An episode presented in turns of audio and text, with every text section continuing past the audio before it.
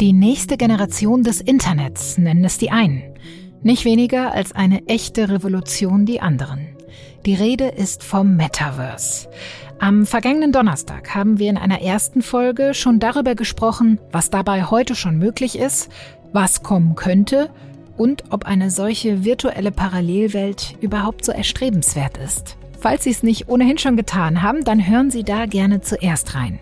Den Link zu Teil 1, den finden Sie natürlich in den Show Notes. Auch in Industrie und Wirtschaft sorgt das Metaverse für Aufregung.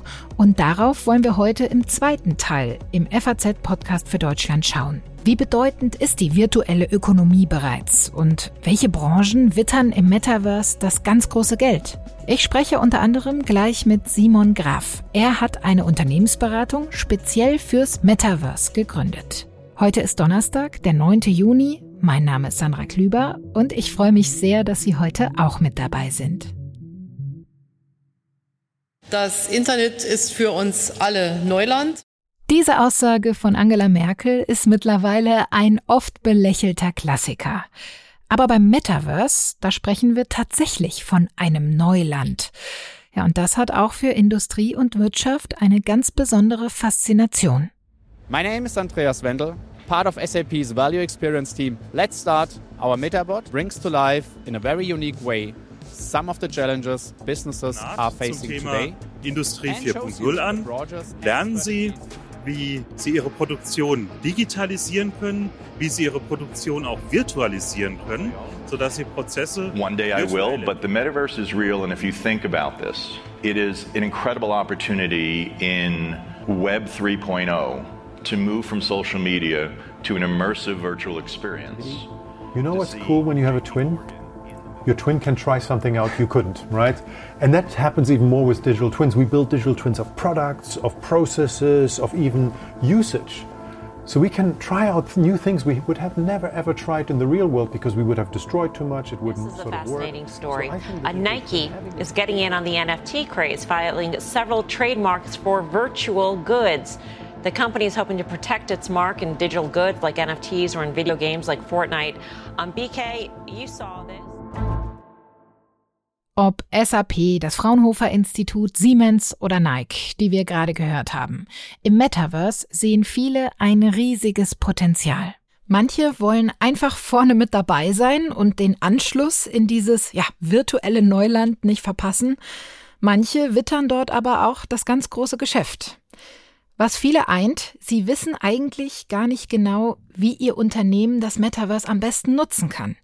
Ja, und da kommt mein nächster Gesprächspartner ins Spiel. Simon Graff hat vor einem Jahr eine Unternehmensberatung speziell fürs Metaverse gegründet. Schönen guten Tag, Herr Graff, nach Hamburg. Schönen guten Tag. Vielen Dank für die Einladung. Ja, man hat gerade so ein bisschen das Gefühl, dass das Buzzword Metaverse eine große Unruhe bei vielen Unternehmen auslöst und dass viele fast schon reflexartig irgendwie jetzt ins Metaverse streben und sich die Frage stellen, müssen wir da auch irgendwie mitmachen? Verpassen wir sonst was? Äh, Wie erleben Sie das gerade?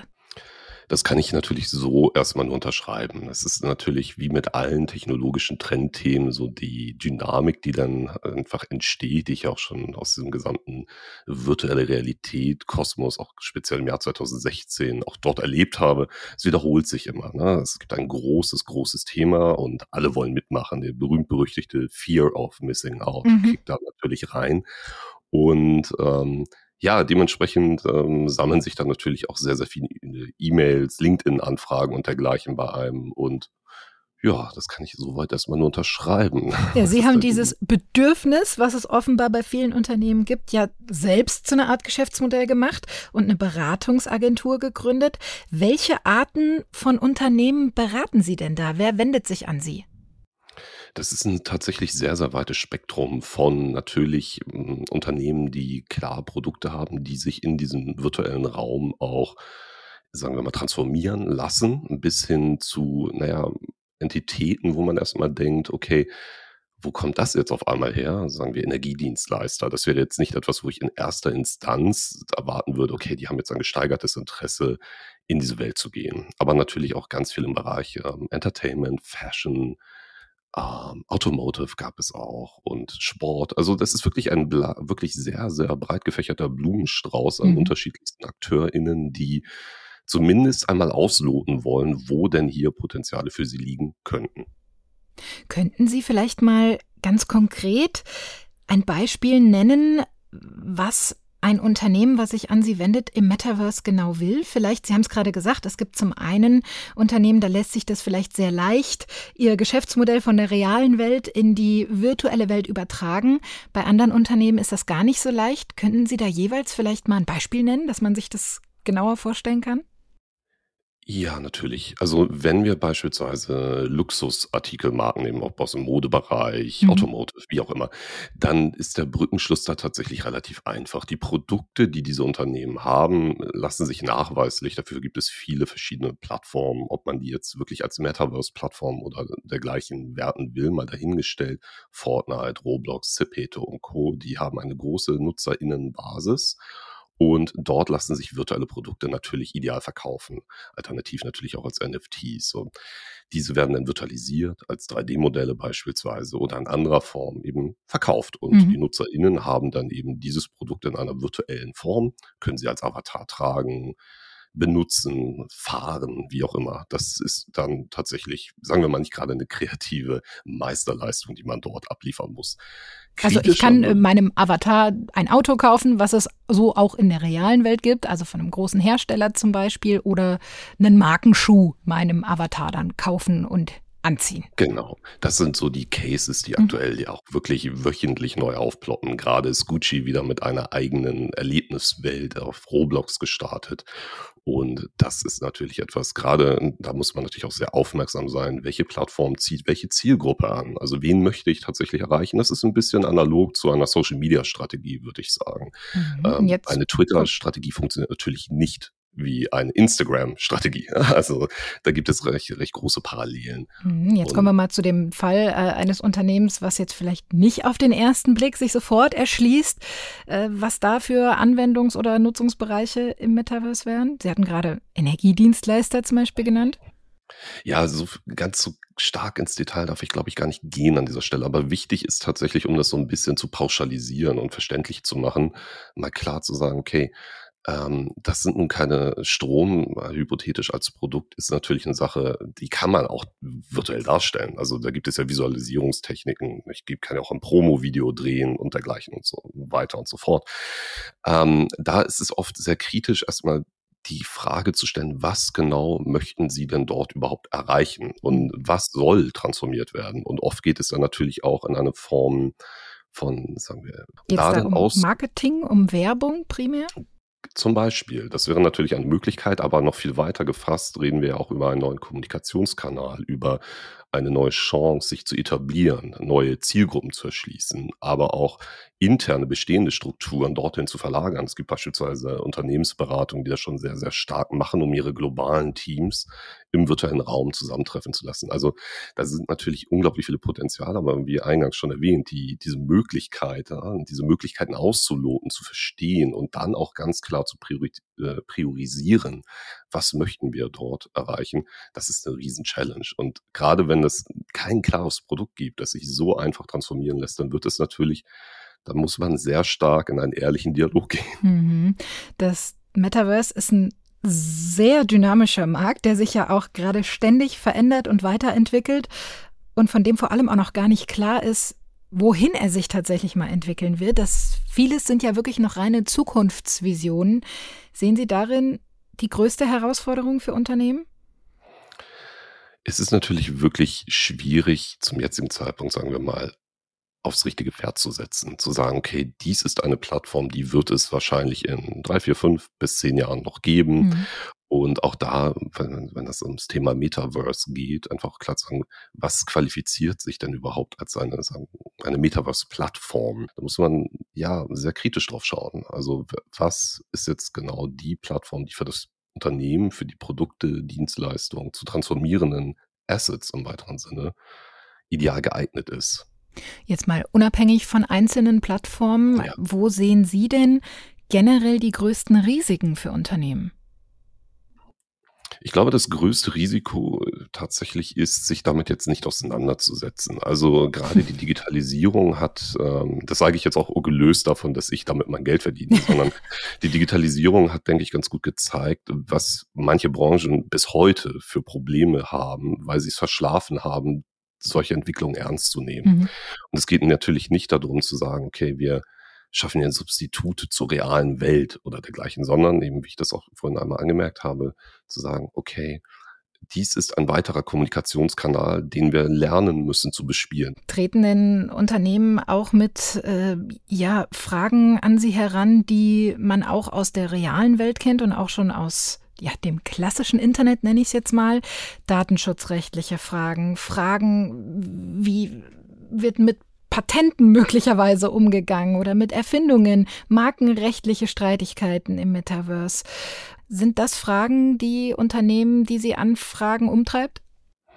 Absolut. Ähm, wir erleben gerade einfach eben diese die, die, Unsicherheit natürlich auch auf dieser Ebene. Also was passiert, wer macht was? Was raten Und Sie äh, an der Stelle? Den, tatsächlich kann man das schwer pauschalisieren aktuell. Es hängt ja von verschiedensten Faktoren ab, was, worum es gerade geht. Also was soll transformiert werden? Ähm, es gibt viele, oh, wirklich auch noch viele Fragezeichen, gerade wenn mhm. wir in dieses Segment der Blockchain und der mega gehypten NFTs, wo, ja, wo man von einem Gold Rush reden kann. Also jetzt Fungible Token, vielleicht können wir noch mal ganz kurz erklären, ja, was das genau ist.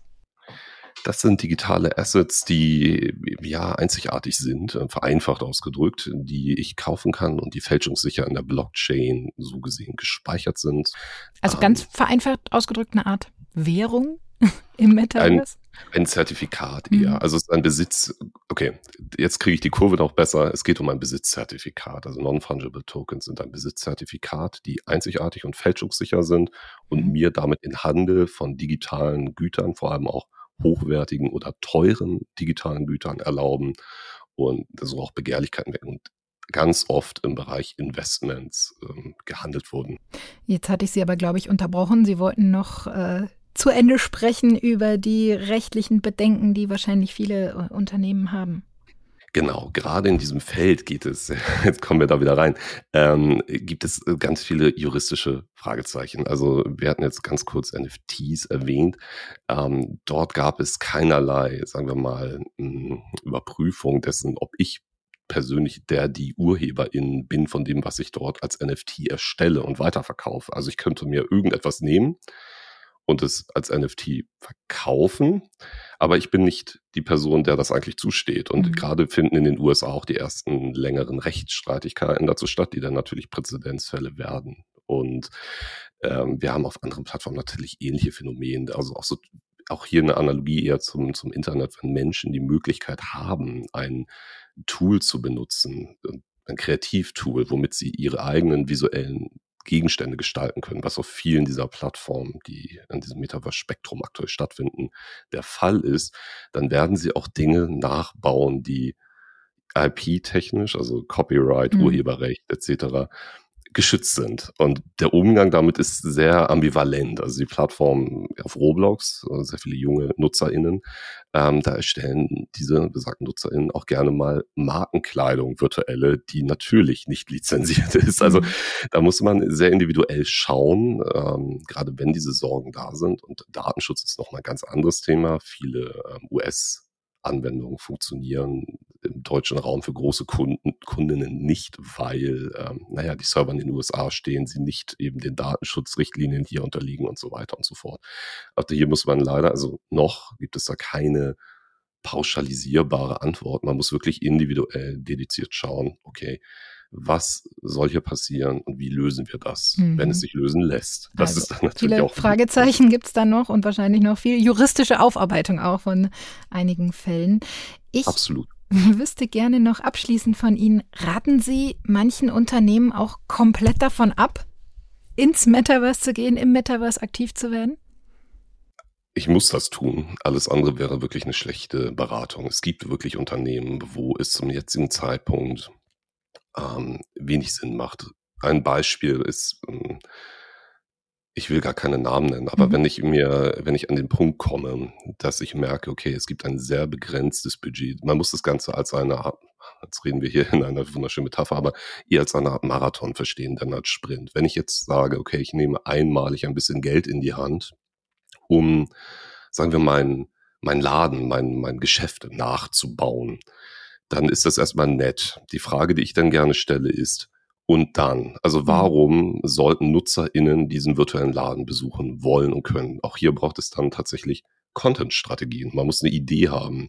Man muss diese, diese virtuelle Entität letztlich bespielen, wie ich jeden anderen meiner Kommunikationskanäle bespielen will. Also natürlich gibt es da ein Differential, aber ich brauche eine Idee und ich brauche ein bisschen Zeit, damit so etwas neben einem kurz, das hatten Sie vorhin ja auch einmal angesprochen, neben einem kurzfristigen Marketing-Boom eben eine langfristige Etablierung gibt. Und wenn das gerade nicht passt, sondern es wirklich nur darum geht, einmal kurz Hallo zu sagen, hier, ich habe etwas mhm. gebaut, dann ist es oft zu wenig. Mhm. Und ähm, da muss man dann eben wirklich schauen, okay, macht das jetzt an dieser Stelle Sinn? Also mhm. da würde ich niemals mich und auch meine PartnerInnen in die, in die Situation bringen, also. zu sagen, okay, es muss auf jeden Fall mit der Brechstange jetzt hier passieren. Im Metaverse Fuß zu fassen, das gleicht einem Marathonlauf, sagt Simon Graff, der vor einem Jahr eine Metaverse-Agentur gegründet hat und seitdem Unternehmen berät, die genau da rein wollen ins Metaverse. Vielen, vielen Dank für das Gespräch. Sehr gern, vielen Dank für die Einladung. Wenn es nach großen Konzernen geht, dann sollen wir uns künftig im Metaverse nicht nur bewegen, treffen und miteinander spielen, sondern vor allem auch Geld ausgeben. Da schlummert für viele Unternehmen also ein großes Geschäft. Meine Kollegin Stefanie Diemand ist Wirtschaftsredakteurin bei der FAZ und schreibt besonders viel über den Handel. Hallo Steffi, schön, dass du da bist. Hallo Sandra.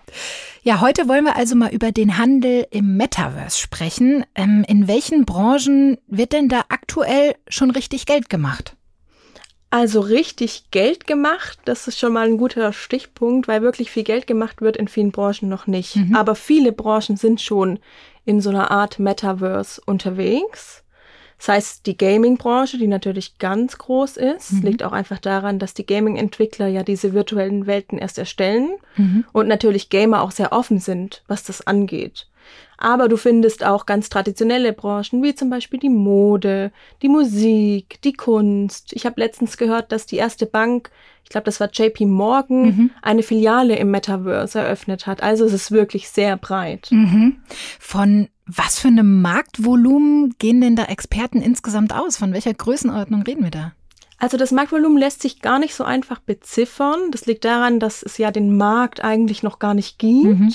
Wir reden vom Metaverse als etwas, was eine Vision ist, eine Wette in die Zukunft. Aber wir sehen heute schon so Bausteine, also beispielsweise virtuelle Welten, NFTs, die Blockchain.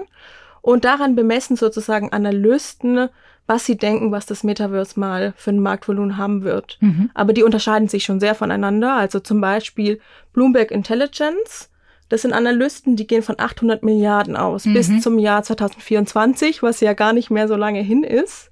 Nee, aber, absolut. Ja, aber zum Beispiel Goldman geht sogar von 8 Billionen US-Dollar aus. Das ist natürlich nochmal eine ganz andere Größenordnung. Und ich glaube, wo sich alle Analysten einig sind, ist, dass da ein Riesenpotenzial drin steckt. Ja, nicht nur Analysten, sondern auch viele Unternehmen sehen da ein großes Potenzial drin. Äh, das Phänomen, dass für ja, digitale Waren echtes Geld bezahlt wird, das gibt's ja aber eigentlich schon ganz lange. Du hast es gerade schon angesprochen, in der Gaming-Szene, also in Computerspielen wie Fortnite zum Beispiel, kann man ja schon ganz lange seinem Avatar Kleidung kaufen oder spezielle Waffen, um dann besser zu werden in diesem Spiel. Siehst du im Modebereich auch im Metaverse ein sehr großes Potenzial? Auf jeden Fall. Also ich glaube, so rund um die Mode ist so ein richtiger Hype entstanden. Mhm. Ich fand zum Beispiel sehr interessant, dass wir jetzt die erste Fashion Week hatten. Es war Ende März, vier Im Tage lang. Metaverse. Im, ja, im Decentraland, also mhm. in einer virtuellen Welt. Und ähm, da waren auch Designer dabei, wie zum Beispiel Cavalli, das kennt ja eigentlich jeder, Deutsche Gabbana, Tommy Hilfiger. Und die haben so ihre Mode, das ist natürlich virtuelle Mode, mhm. digital präsentiert. Und ich fand das ganz interessant, weil ich weiß nicht, wie es dir geht, aber ich wurde noch nie zu einer Fashion Week eingeladen und ich sehe es auch nicht. Ja. Ähm, aber da muss keiner auf der Gästeliste stehen, sondern kann einfach teilnehmen, wenn er im Decentraland einen Account, ein Avatar Mhm. Ja, ich habe mir das auch mal angeschaut, weil ich auch mal wissen wollte, wie man sich das vorstellen muss. Und äh, Deutsche und Gabbana, du hast es gerade angesprochen, haben da eine Show äh, geliefert. Und äh, vielleicht wenn jetzt Hörerinnen und Hörer sich das nicht angeschaut haben, wie man sich das vorstellen muss, da sind dann tatsächlich Avatare in Katzenform äh, auf den Laufstegen unterwegs gewesen und haben ja virtuelle Mode präsentiert auf einem virtuellen Laufsteg. Genau, und das ist eigentlich Wahnsinn, weil natürlich die verkaufen zwar auch ihre digitale Mode, die mhm. verkauft sich gut, das machen auch schon Adidas und Nike. Das heißt, man kann sich virtuelle Turnschuhe kaufen, genau. Markensachen kaufen. Genau. Aber zum Teil ähm, findet es dann doch auch wieder analog statt, dass Mode dann auch im, die dort im Decentraland präsentiert wurden, dann in einem Store, in einem Ladengeschäft gekauft werden können. Das heißt, es ist auch da beides, dass es genau. sowohl Marketing ist, weil man die Sachen dann dort sieht und dann im echten Leben haben möchte, aber ich kann mir die Sachen auch für meine digitale Version in digitaler Form kaufen. Genau. Aber nicht nur immer mehr Modeunternehmen werden digitale Kollektionen zum Beispiel anbieten, sondern auch die Musikbranche ist ähm, ganz groß dabei, wenn es um das Metaverse geht. Ne? Das heißt, da gibt es dann virtuelle Konzerte, die man auch besuchen kann.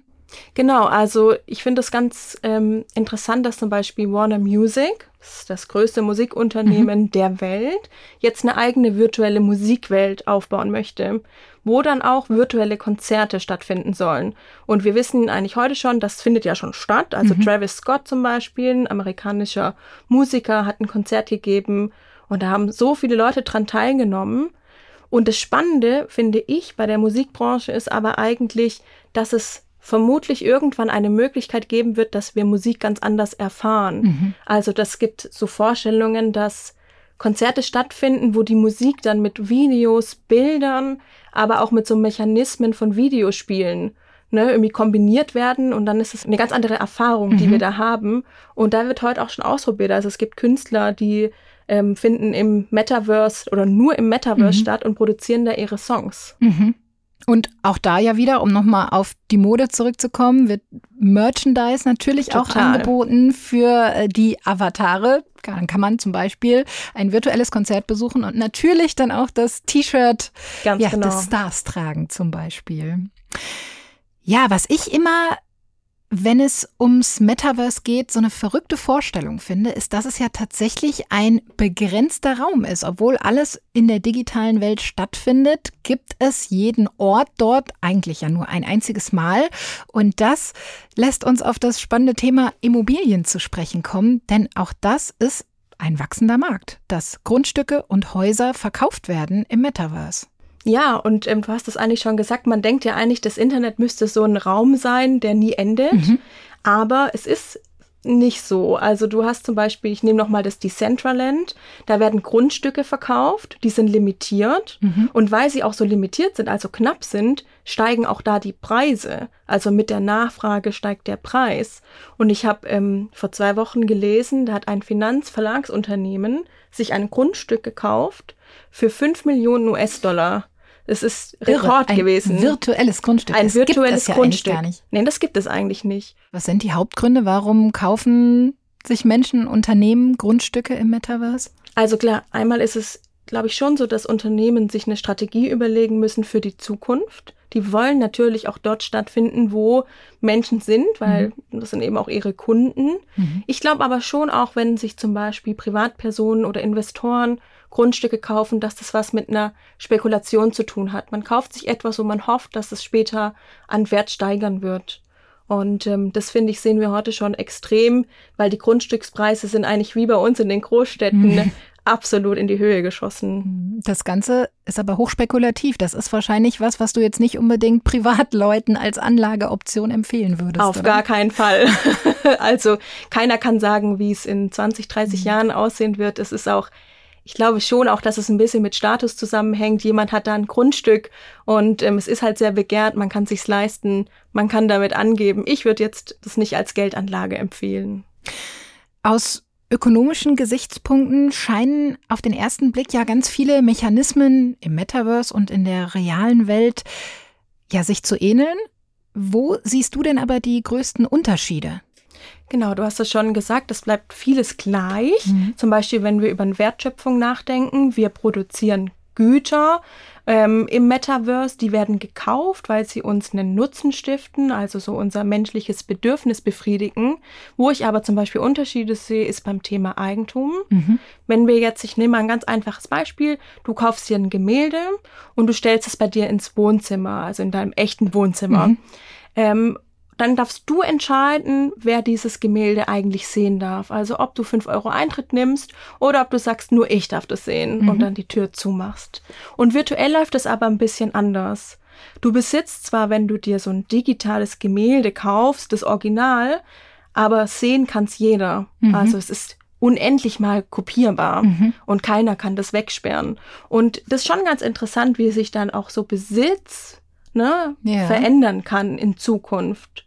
Und es gibt Experten, und das finde ich auch einen ganz spannenden Punkt, die glauben, dass wir in Zukunft vielleicht ganz andere Wirtschaftssysteme haben werden, dass Menschen sich sozusagen à la carte ihr Wirtschaftssystem bestellen können. Mhm. Und ähm, dann ändern sich natürlich auch die Mechanismen. Aber es ist bisher einfach nur eine reine Zukunftsvorstellung.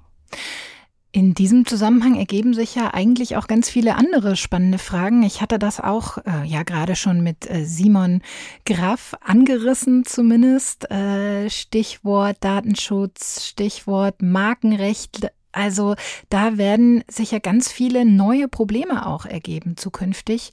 Wie siehst du das? Wie viel Regulierung muss es da jetzt auch tatsächlich von Anfang an geben, um dem Problem Herr zu werden? Ja, das ist ein total interessanter Themenkomplex. Für mich ist die Frage gar nicht so sehr, wie viel Regulierung, sondern welche mhm. Art der Regulierung brauchen wir. Weil wenn wir uns überlegen, die Vision zum Beispiel von Meta, so ein vernetztes, verkörpertes Internet, also das analog und digital zusammenwächst, wenn es mhm. das geben sollte, wer herrscht dann eigentlich über diese Welt? Ist es dann Facebook beziehungsweise Meta? Ähm, ich kann mir schwer vorstellen, dass wir das eigentlich wollen. Mhm. Ähm, aber genau auch die Frage nach dem beispielsweise nach den Daten, wenn ich dort aktiv bin, gehören mir die dann? Mhm. Oder gehören sie den jeweiligen jeweiligen Konzernen, die diese Welten erschaffen haben. Denn das muss man ja, glaube ich, nochmal ganz klar sagen. Im Moment sieht es ja so aus, als würden einfach große Tech-Unternehmen wie Meta oder der chinesische Konkurrent ByteDance zum Beispiel oder auch Microsoft diese Welten bereitstellen, diese Plattformen bereitstellen. Und letztlich wird ja dann aus einem Marktteilnehmer ein Marktanbieter. Ganz genau. Und ähm, weißt du, wenn wir heute uns Meta anschauen, dann gilt natürlich für die immer noch auch das Recht der jeweiligen Länder, in denen sie aktiv sind. Aber ein Metaversum hat ja auch keine Ländergrenzen mehr. Also welches Recht gilt dann am Ende? Das sind so große Fragen, die haben so eine gesellschaftliche, wirtschaftliche, politische Relevanz. Und ich finde es vor allen Dingen wichtig, sich sozusagen nicht die Zeit zu lassen, dass wir darauf warten, bis das Metaverse endlich mal da ist in 20, 30 Jahren, sondern wirklich jetzt schon anzufangen, uns zu überlegen, was bedeutet das für uns und wie wollen wir eigentlich in dem Metaverse leben. Also ein Auftrag quasi an die Politik, äh, besser gestern als heute, sich auch darüber Gedanken zu machen, sagt meine Kollegin Stefanie Diemann, Wirtschaftsredakteurin hier bei der FAZ. Vielen Dank für das Gespräch. Danke.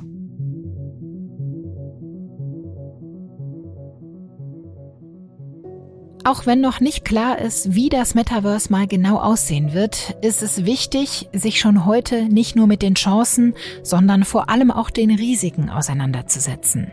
Das war der FAZ-Podcast für Deutschland. Ich hoffe, dass da auch der ein oder andere spannende Einblick für Sie dabei war, was da so auf uns zukommen könnte. Morgen begrüßt Sie hier an dieser Stelle mein Kollege Andreas Krobock. Machen Sie es gut. Tschüss.